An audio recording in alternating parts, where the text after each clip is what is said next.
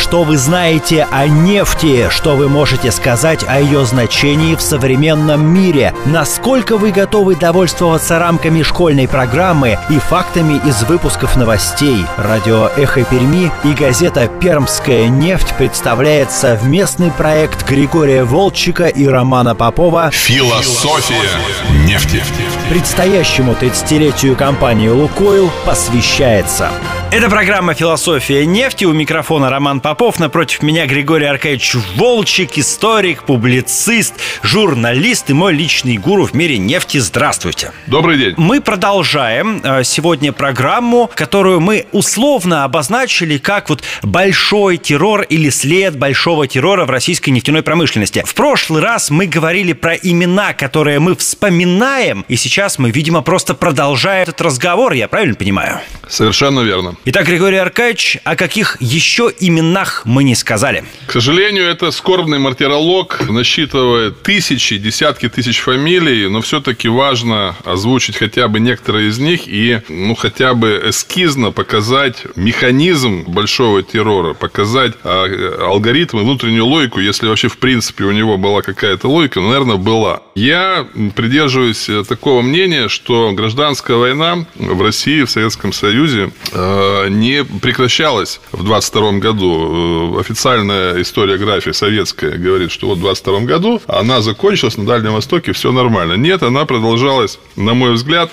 наверное, может быть, и до начала Великой Отечественной войны. Это спорное утверждение, но во всяком случае репрессии не прекращались. Чистки, вот эта классовая борьба пресловутая, она не прекращалась. Она затухала, э, усиливалась. И, конечно, страдали, страдала элита, страдала промышленная элита. В первую очередь, конечно, э, люди с дореволюционным стажем, но и новые управленцы тоже. Наверное, вот отсчет потерь серьезных в нефтянке можно начать с весны 28 года, когда было сфабриковано так называемое шахтинское дело. Официально называлось «Дело об экономической контрреволюции в угольной промышленности Донбасса». Понятное дело, что основной удар пришелся по угольщикам, но и нефтянку это тоже задело. Впрямую через год, буквально после шахтинского дела, как бы по накатанной возникло дело нефтяной секции промпартии, по которому были осуждены руководители крупнейших на тот момент отраслевых э, структур. Азнефть, Грознефть, нефтесиндикат и Каспийское морское пароходство, которое специализировалось на танкерных перевозках нефти. А, к сожалению, в ходе этого процесса пострадал выдающийся геолог, директор Всесоюзного треста нефтяной промышленности, то есть, по сути, руководитель на тот момент советской нефтяной отрасли, профессор Иван Стрижов. Он получил высшую меру наказания, то есть расстрел, последний момент замененный на 10 лет лагерей. И уехал в Коме республику, в Ухт-Печлак, где сразу же открыл крупное ярикское месторождение тяжелой нефти, уникальное, где ведется уникальная, единственная сегодняшний день в России шахтная добыча нефти. К сожалению, это было только начало, потому что в 1937 году, как известно, развернулся большой террор, продолжавшийся почти два года. Прям-таки в январе 1937 года в числе 17 обвиняемых по так называемому делу параллельного антисоветского троцкистского центра был осужден и расстрелян Георгий Пятаков, бывший первый заместитель наркома тяжелой промышленности СССР, который курировал нефтяную промышленность. Очевидно, что вслед за куратором промышленности полегли и ее представители руководители. Первая волна репрессий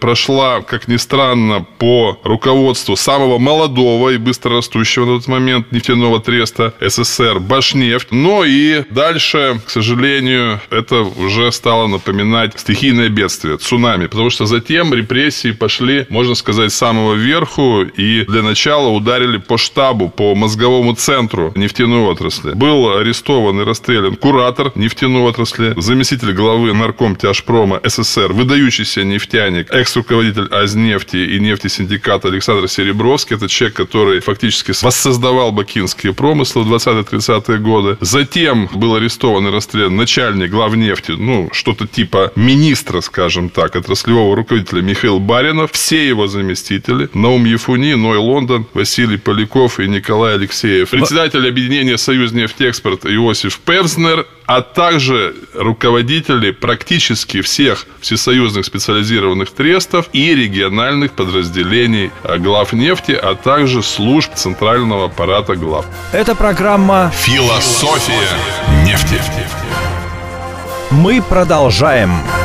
Коротко уточню, вот когда речь идет обычно о репрессиях в годы большого террора в том же самом военном аппарате или партийном аппарате, нередко а, возникают люди, которые начинают уверять, что, дескать, конечно, это было таки, э, такое время, и вот это были такие методы, но ведь почистили ли а, верхушку как бы, и на их место пришли молодые как бы, и вот они двинули там вот э, страну вперед, а применительно к нефтянке. Насколько это вообще корректный довод? Понимаете, иногда у меня возникает ощущение вот непонимания, как вообще отрасль, а также ее ключевые звенья могли функционировать, элементарно функционировать без их руководителей, без их, э, так сказать, интеллектуального, организационного, управленческого, научно-технологического штаба. То есть это был удар все-таки в первую очередь? Ну, очевидно. Нефтянки вообще были процессы такие, что невзирая вот на эти все ужасные потери, добыча росла, потому что, во-первых, был сделан очень серьезный задел, а во-вторых, ну вот нашей стране, можно сказать, повезло, потому что в 30-е годы, мы об этом говорили, был просто вал непрерывных крупных открытий. В первую очередь Волго-Уральской нефтегазоносной провинции, но и в других э, регионах страны тоже. То есть вот этот естественный прирост, он компенсировал в определенной степени кадровые потери. Но при этом, честно говоря, все это выглядит очень-очень тяжело, очень трагично. Да, приходили молодые управленцы, молодые парни совершенно, которым еще не было 30 лет, ярчайший представитель вот этой плеяды пострепрессионных руководителей, то есть те, тех людей, которых, так сказать, вознесла жизнь, да, и сама ситуация на этом неожиданно быстро заработавшем социальном лифте, ну, не дай бог, чтобы социальные лифты вот так вот ходили, как в тот период, это Байбаков. Ему было чуть-чуть за 25, а он же стал руководителем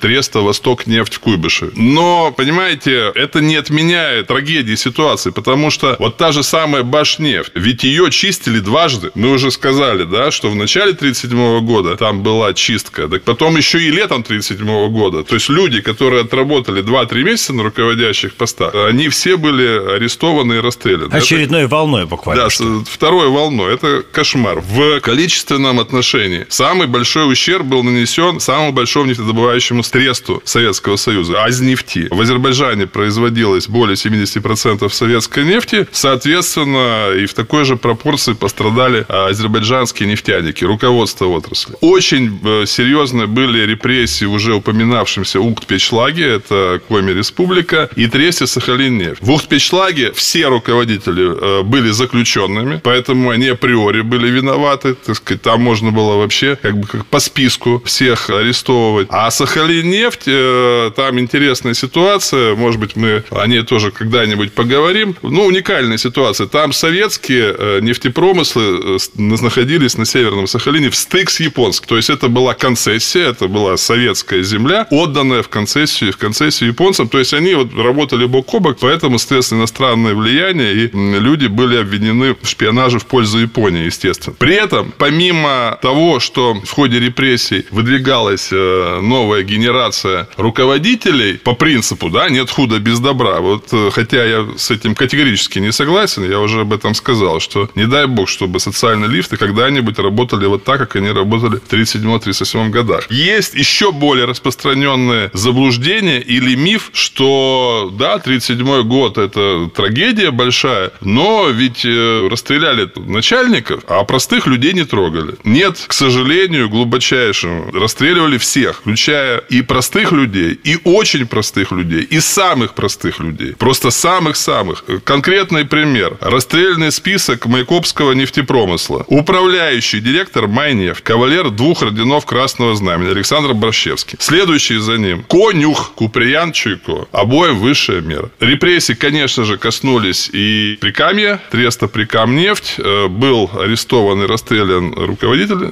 этого треста Арвид Скоеник. Э, об этом недавно была большая статья в газете «Пермская нефть». Человек необычной судьбы, один из первых резидентов советской военной разведки, потом ставший нефтяником и внесшим большой вклад в развитие прикамской нефтянки. Хочется закончить на оптимистической ноте, но, к сожалению, не получается, потому что я еще раз говорю, что эти раны, они не заживающие. Да, нефтянка развивалась, двигалась вперед, открывались новые месторождения, был серьезный прирост добычи, но людей этот ущерб, который был нанесен тогда, он невосполним, по моему глубокому мнению. С вами были Григорий Волчек и Роман Попов и программа «Философия нефти». Программа посвящается предстоящему 30-летию компании «Лукойл». Продолжение следует.